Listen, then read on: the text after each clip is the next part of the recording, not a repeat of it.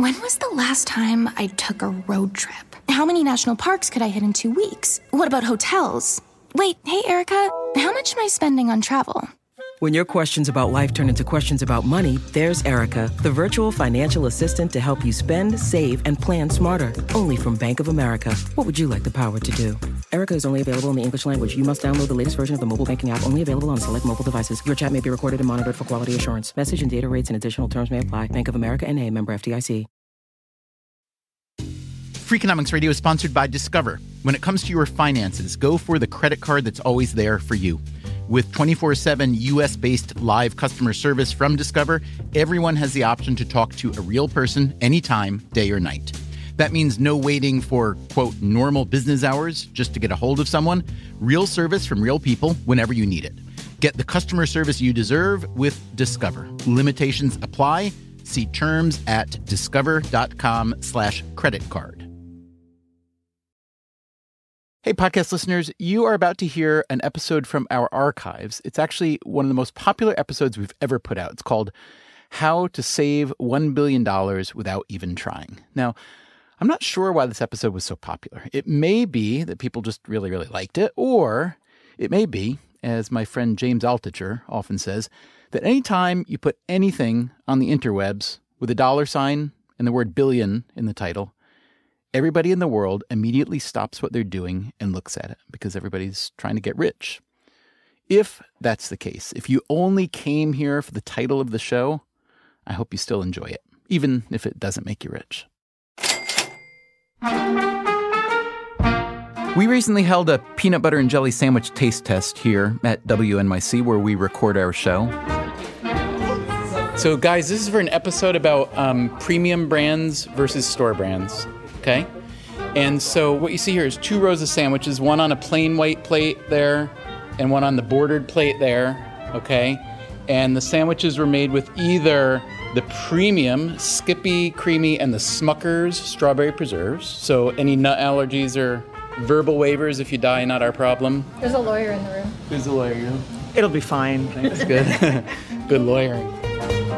And then the, the, the store brand sandwiches are um, ShopRite peanut butter creamy. They put their adjective last, peanut butter creamy. And um, strawberry preserve, ShopRite. And the bread is identical. It's bimbo. So really, um, all we want is for you to eat one of each and tell us which one you prefer and why. Pattern plate is the one. Tastes um nuttier. More honest stuff in this one. Yeah, less sugar. A little more texture. More texture and therefore better or therefore worse? I like a little texture, so I'm gonna say better. Uh, I liked the border, and I thought it was the premium band. I liked the border one for whatever reason. It just tasted slightly more delicious, and it makes me think that was the Skippy. So, how would you feel collectively if I told you that they were just all the same and that they were all the generic and that there was no difference at all in the plate? I would call you a liar. And you'd, and you'd be right. So, okay, so here, so.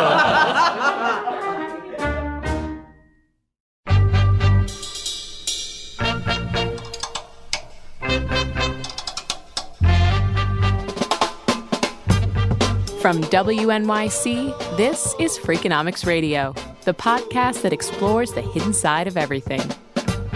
Here's your host, Stephen Dubner.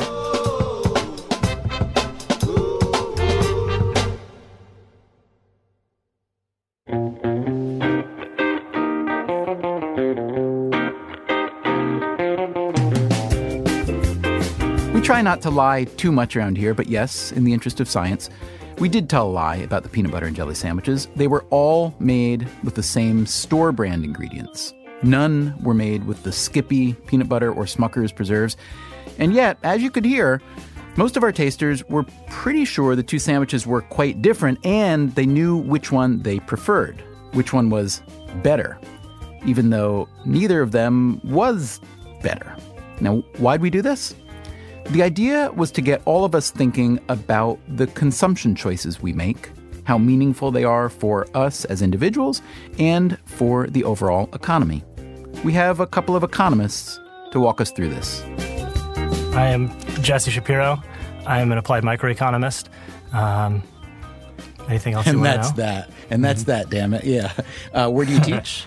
I am a professor of economics at the University of Chicago Booth School of Business and a visiting professor of economics at Brown University. Ah, very good. Okay, Matt? Yeah, I'm Matt Gentzkow. I'm also a microeconomist. I'm a professor of economics at the University of Chicago Booth School of Business. And I want to talk to you today about a working paper called Do Pharmacists Buy? Bayer is in the aspirin, Informed Shoppers and the Brand Premium. So, in order to get that very dramatic question out of the way, do pharmacists buy Bayer or are they more likely to buy the generic aspirin? Pharmacists don't buy Bayer. that was easy. Okay. And what about going outside of the domain of pharmacists and headache medicine? What about other experts in their domains? And do they tend to buy store brand versus premium brand? Well, first of all, if you look at uh, health experts outside of headache remedies, you see this pattern in a lot of products, especially medications, over the counter medications. You see that uh, people who are informed about the products and who are occupational experts, they're way more likely to buy store brand across a lot of categories. Outside of the health domain, uh, we took a look at uh, uh, pantry staples, things like table salt uh, and sugar, and it turns out that chefs are considerably more likely than uh, non chefs to buy store brand uh, salt, sugar, baking soda, things like that. Okay, so this is the kind of research that I think is of great interest to most people, and yet would lead many of those most people to say, "Wow, really? This is what economists at the University of Chicago spend their time doing is figuring out if pharmacists buy Bayer aspirin." So let's let's assume that beyond that very narrow question, there's a great broad answer or a great broad line of thought that you're trying to pursue. What what are the questions you're trying to answer really when you do a study like this? Yeah, I think I think that's a good way to introduce it because this is a paper we think of as some really simple facts that speak to a big, old, and to us kind of important set of questions. So the set of questions in the background is what is advertising and branding and all this stuff that companies spend so much effort on really about? Is it fundamentally about trying to inform consumers, help them make good decisions, help them identify what are the best products so they can buy them? Or at the other extreme, as a lot of people have speculated, is it really about trying to confuse people, cause them to make mistakes, convince them that stuff that really is not any better is, and get them to pay a lot of money for it? So that's something people have argued about for a very long time. We have some quotes in the paper from, you know, 50, 60, 70 years ago, people speculating, you know, there's this like branded soap flakes that people seem to pay a lot for instead of the really simple basic soap flakes and both of them are just soap flakes and so you wonder why are people paying for this? Is it because there's something special about the expensive ones or is it just that people are confused? And so having now these really large data sets where you can actually go look at lots and lots of people's actual purchases as well as their occupations and various other indicators of how sophisticated they are kind of gives you new traction on an old question Okay, so let's say you buy this argument for why this kind of question is meaningful. Assuming it is, how do you go about answering it? So I, I think uh, stepping back, so I'll, I'll tell you in a minute how we did it. But stepping back, I think what we want to do is we want to follow somebody around the grocery store or the drugstore.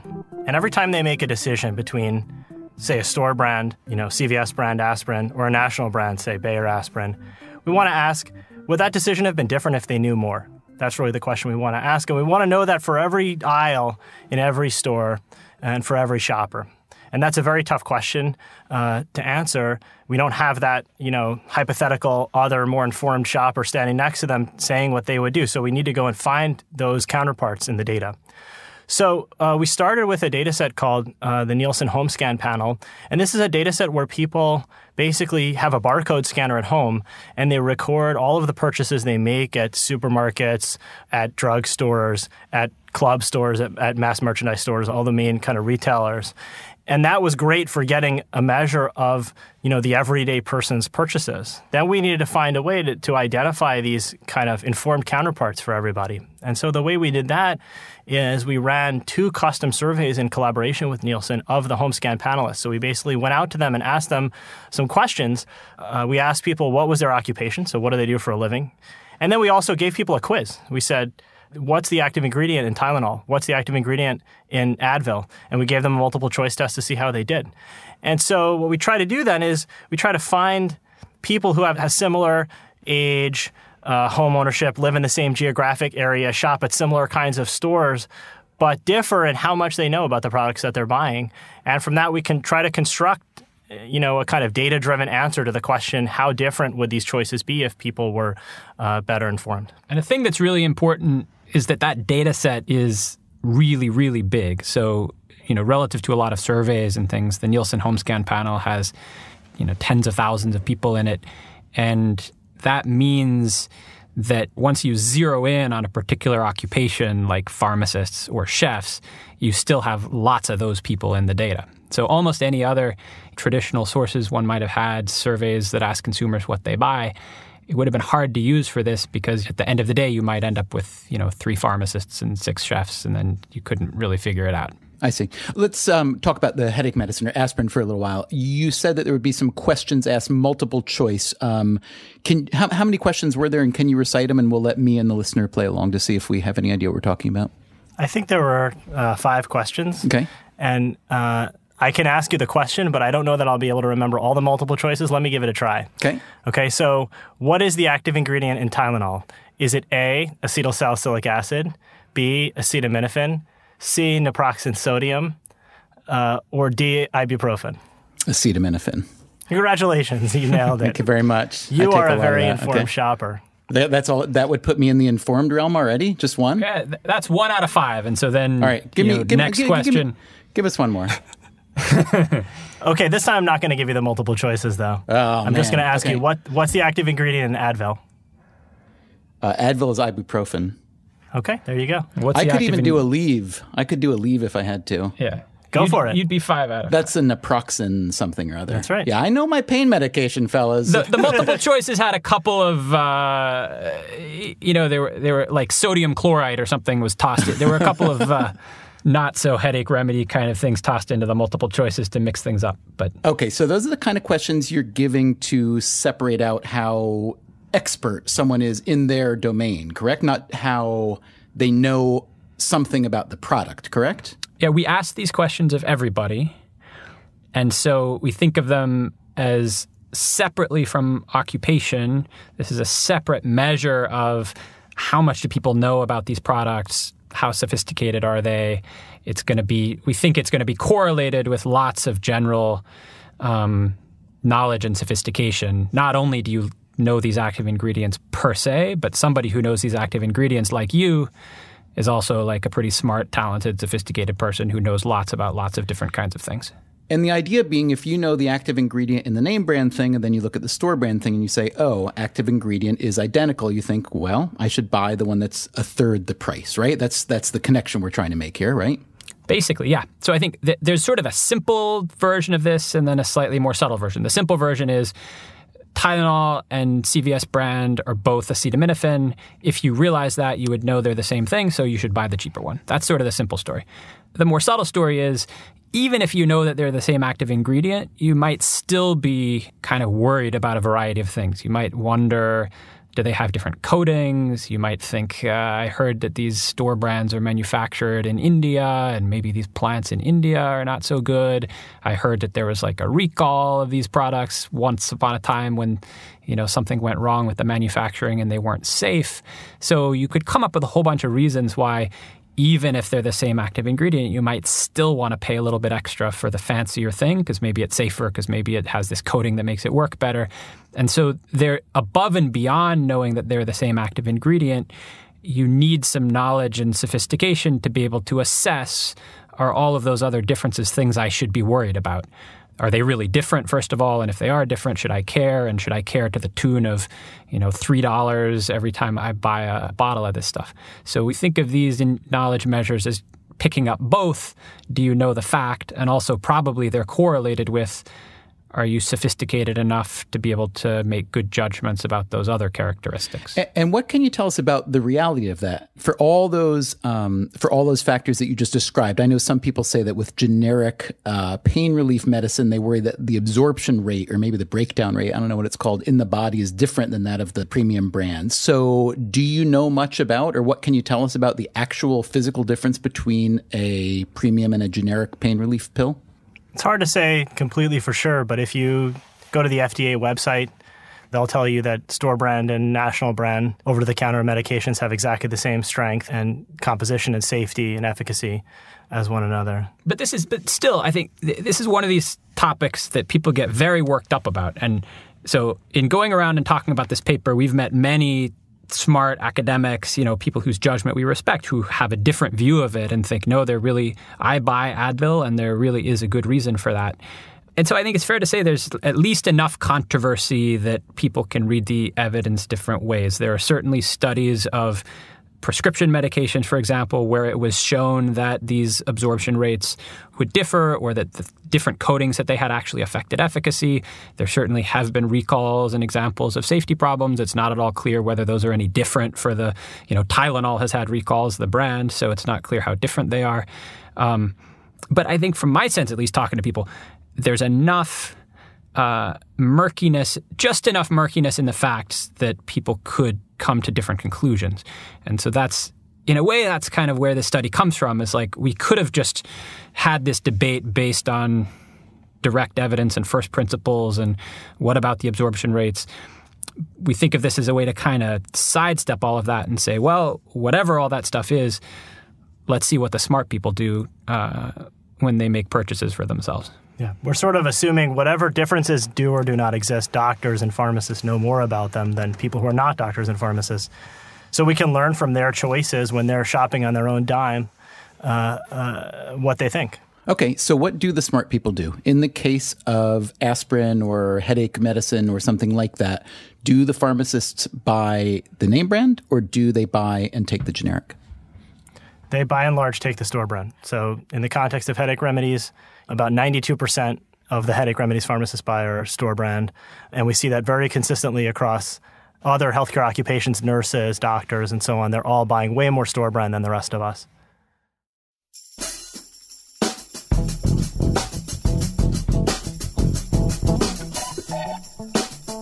As for the rest of us, about 74% of non pharmacists buy store brand headache remedies compared to 92% for the pharmacists, so a big difference. Coming up on Freakonomics Radio, an economist like Steve Levitt prides himself on thinking with his brain rather than his emotions. So, does this apply to personal consumption? Oh, yeah, I always buy the most expensive golf ball because if there's even the tiniest chance that there's a little magic in there, then um, I want that magic. And what about Jesse Shapiro and Matt Gentzkow? Did studying generics make them buy more generics? I think I probably buy a little more now than before we wrote the study. Not so much because of anything I learned from the study but more because I think I would just feel hypocritical uh, buying buying the branded good after writing this paper. And one more thing. We took our PB&J taste test out on the streets of New York City, but instead of offering two identical PB&J sandwiches, we offered two very different versions of radio.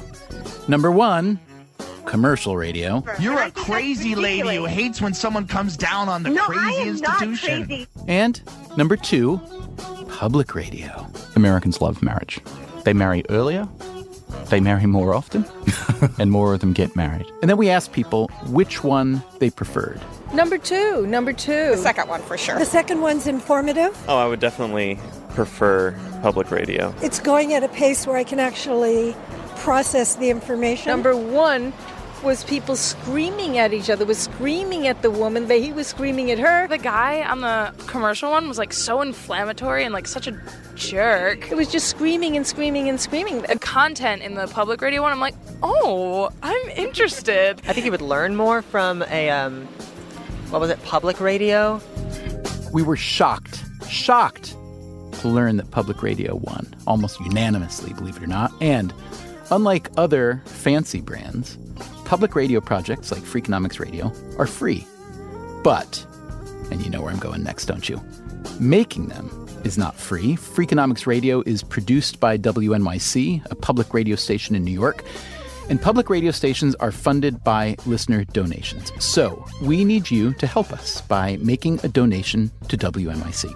For what it's worth, you'll be automatically entered to win a trip here at our studios and have lunch with me and the Freakonomics Radio crew. You don't even have to donate to be entered in the contest, but of course we hope you will. Just go to freakonomics.com and hit the donate button. You can also donate by texting the word freak to 69866. A simple form will pop up there.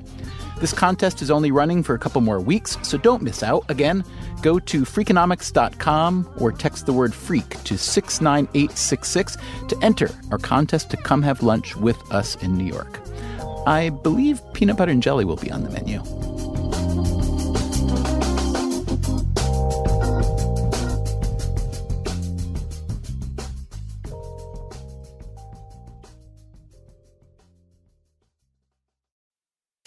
Freakonomics Radio is sponsored by Amica Insurance. Amica Insurance is all about empathy. They know your auto, home, and life insurance are more than just policies. Home insurance is about protecting the life you've built. Auto insurance is there to protect you on the road ahead. That's why Amica takes a consultative approach to help protect what matters most to you. They are a customer owned insurance company that puts your needs first, and their representatives are available 24 7 for claim related matters. As Amica says, empathy is our best policy. Freakonomics Radio is sponsored by FedEx. Dear small and medium businesses, no one wants happy customers more than you do. So, you need a business partner just like you, like FedEx, who understands your passion for serving your customers because they have the same commitment towards you. That's why FedEx offers you picture proof of delivery, packageless and paperless returns, as well as weekend home delivery to 98% of the U.S. population on Saturday and over 50% on Sunday. See the FedEx service guide for delivery information. Trust FedEx for timely deliveries. See what FedEx can do for your business. Absolutely, positively FedEx. Freakonomics Radio is sponsored by Cars.com. Have you heard about the Your Garage feature on Cars.com? Here's how it works you add your car to your garage to track its market value and cash in when the time is right to sell. Track both your car's historical and projected value. When it's time to sell, easily secure an instant offer from a local dealership or sell it yourself on Cars.com. Start tracking your car's value with your garage on Cars.com.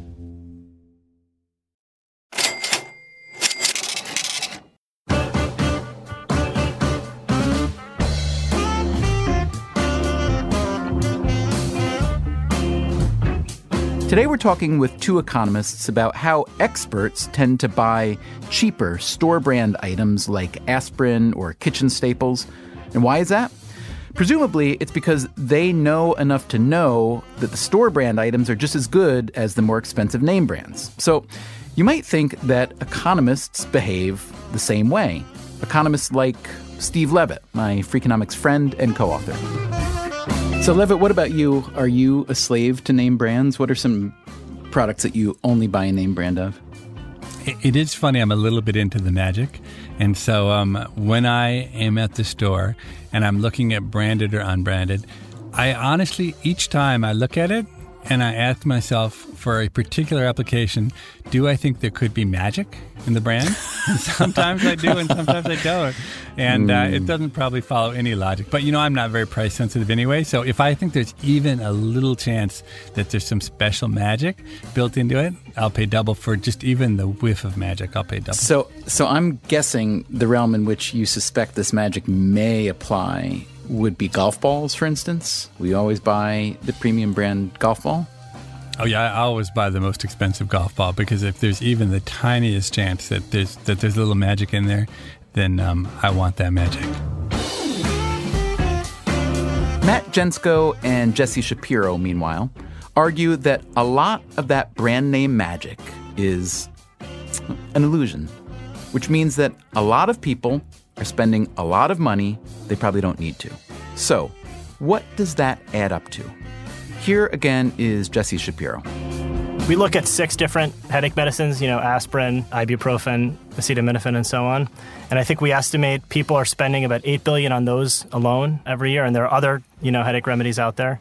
And I think we find in those categories that if everyone were to act like a pharmacist, people would spend uh, between one and two billion dollars less every year.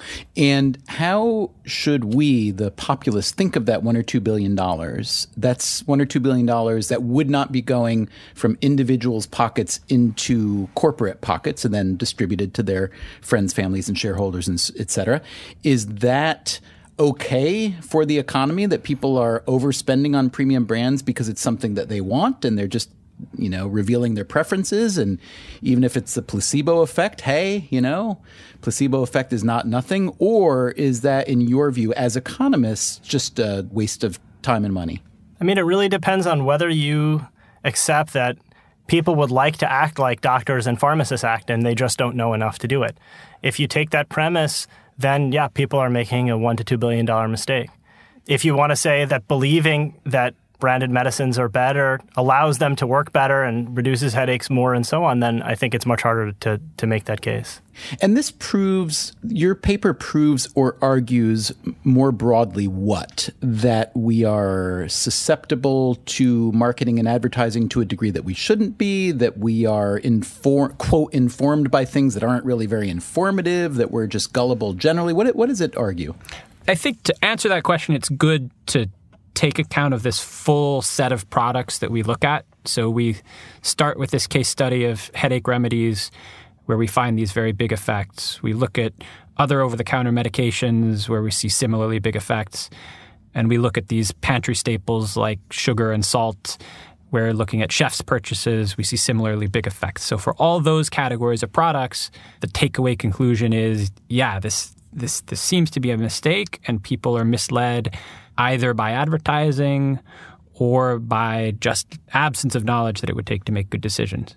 But we also go look across a much broader set of products in the supermarket, you know, everything from soft drinks to frozen entrees to uh, all, all, kinds of different products you would buy in the supermarket. And, and what we see in that really big set is there are actually lots of product categories where the experts don't differ systematically in their purchases, and even a couple of categories where experts like chefs seem to be more willing to pay for brands. And so across all those categories, it looks like, you know, maybe there are many where the brands are really are better. And so the big picture I would say is we know that if we look at the product where we would have been the most worried that there aren't any differences, like headache remedies are really chosen to be if there's any product category where you would have thought that these things can't possibly be that different, it would have been that. So when we look at those places, we see, yeah, there are some big mistakes, but we're also very far from the situation where all brands are a mistake or where all brands are about misinformation. And so one way to think about it is on average, in the decisions consumers face, brands typically are better, or there are differences across products and differences across brands. And the heuristic that, yeah, I should probably pay a little extra to go with a brand that I trust isn't so bad. That's like a pretty good way to make decisions on average. The problem is it's a good heuristic in some places, it's not a good heuristic in other places. And like a lot of things, people apply the same rule too broadly and end up making mistakes as a result. I'm curious what you've heard from advertisers or marketers about your research. I mean, on the one hand, your research is this massive compliment to them. You're saying to them that you could take two identical objects and make one three times more valuable by designing a nice package and, and writing great jingles. On the other hand, you're saying, oh, everybody who responds to your fantastic work is kind of an idiot well, we're fortunate enough to have two marketers as co-authors on this paper.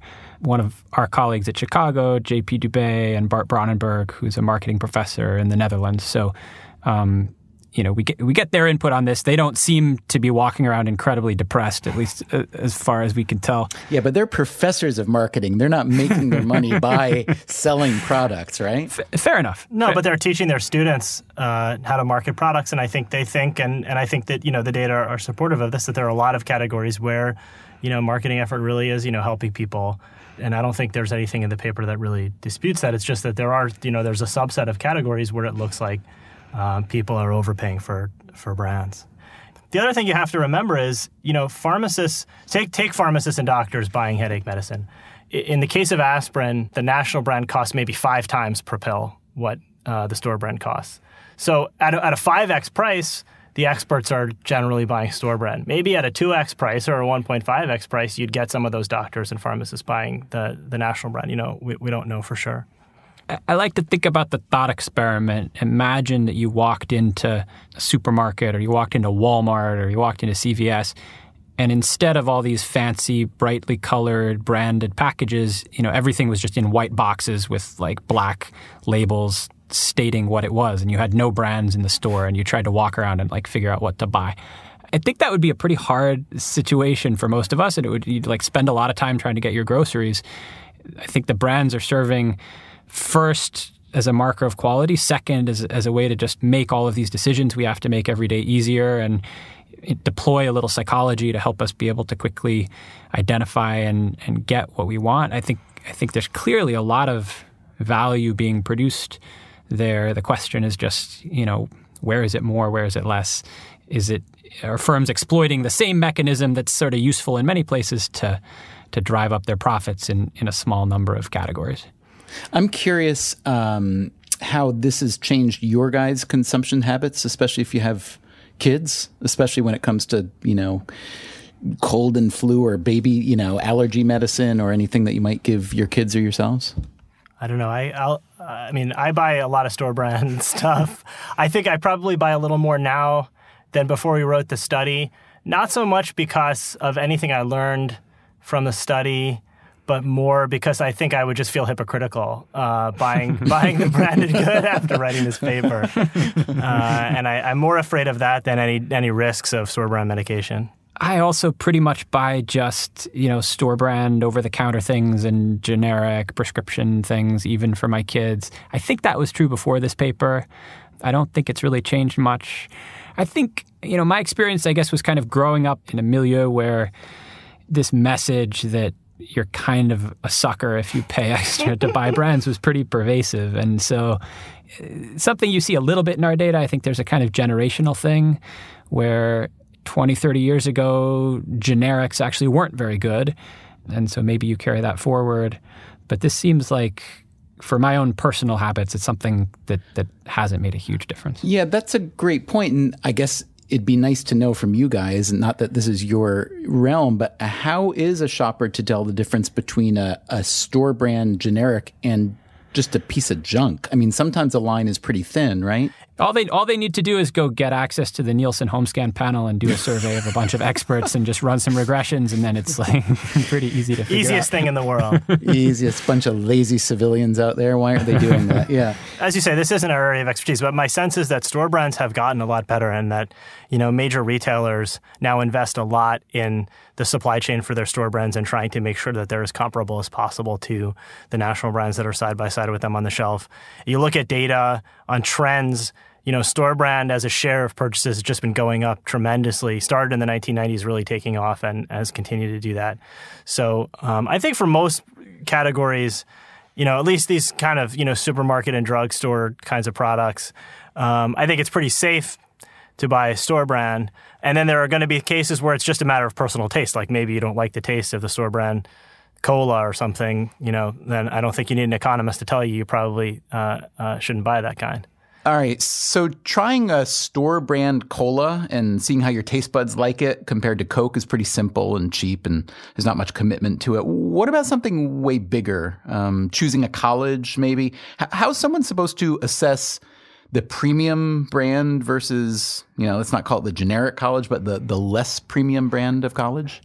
I think that's a great question. We should do a survey and see where professors at fancy name brand colleges are sending their kids. Yeah. I was going to say, I think the same methodology would deliver a very convincing answer in the opposite direction. That if you took the somewhat controversial view that college professors are sophisticated and know what they, they're doing, which could be debated at some length, definitely college professors at fancy universities uh, also pay extra to send their kids to fancy universities for sure. Right. Although that's a little bit of a self reinforcing pat on the back, right? Because, um, you know, if I'm a professor at a fancy university, especially plainly, it is, you know, that, uh, that type of university only is deserving of my offspring. So, Yeah. Well, there's I an mean- element of that, and there's an element of that in all these products, though, because you know it could be that a chef doesn't want to have store brand baking soda on their shelf. They want to have some fancy baking soda from Italy or something like that, so that they can tell a story about how sophisticated their tastes are for baking soda.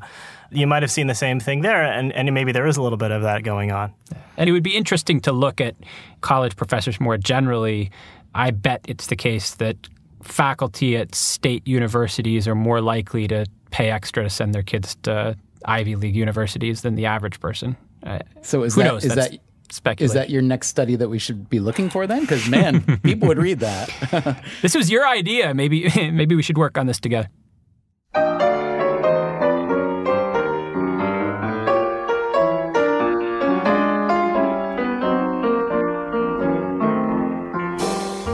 Thanks to Jesse Shapiro and Matt Gentzkow for their fine knowledge today. And thanks to everyone who took part in our peanut butter and jelly taste test, which you will recall was really a taste trick. All the PB&J was store brand, and it seemed like everybody liked it just fine. We should say that not everyone was fooled by our taste trick. Dude, they taste exactly the same. exactly the same to me. Thank you. Really? After the sandwiches, we chatted a bit. For those of you who buy anything, which is everybody, what makes you buy a premium brand when there's a kind of store brand equivalent, and and when you buy a store brand and when you wouldn't? If it's a party and I'm feeling cheap, sure, you know. But uh, like if it's going to be on display, then I would probably bring something that was premium. I would, in a heartbeat, buy generic medicine because I can't taste it. And as a new father, when you get sent out to buy like cold medicine for your screaming six month old, you're going to say, I want to save the five bucks and I'm going to buy the cheap one? Are you. There's a lawyer in the room, but I am going to say yes on that one. And that's because I feel like most of these products, and probably this peanut butter too, is mostly made in the same place. My perception of these things is just like one big extruder that puts it in this jar and that jar, and they just label them differently. And so I'll save the five bucks, even on my toddler. Name one thing, if any, that you would never buy a store brand, generic brand, non premium brand for. Uh, orange juice? I'd never get the store brand of this very basic facial moisturizer that I pay like three times as much for. Condoms. Anything that touches genitals is totally. I wanted to ask John, what else that touches your genitals would you not buy? I, re- I refuse to give you the end of your episode. Oh, yeah, John? That's what you think.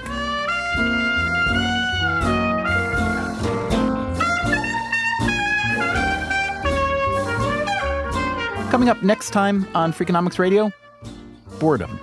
I really feel like I never really have time to be bored. I'm bored because I'm lazy. The older you get, the less bored you are because time just goes away. I really just want to be okay with being bored again. Is boredom somehow an economic concept? Is there perhaps an upside to boredom? And if I ask you to just sit there and think for a while, will you get bored? And what will you do to alleviate the boredom? And it turns out that an astounding percentage of people hate sitting there thinking so much that they'll start shocking themselves. That's next time on Freakonomics Radio.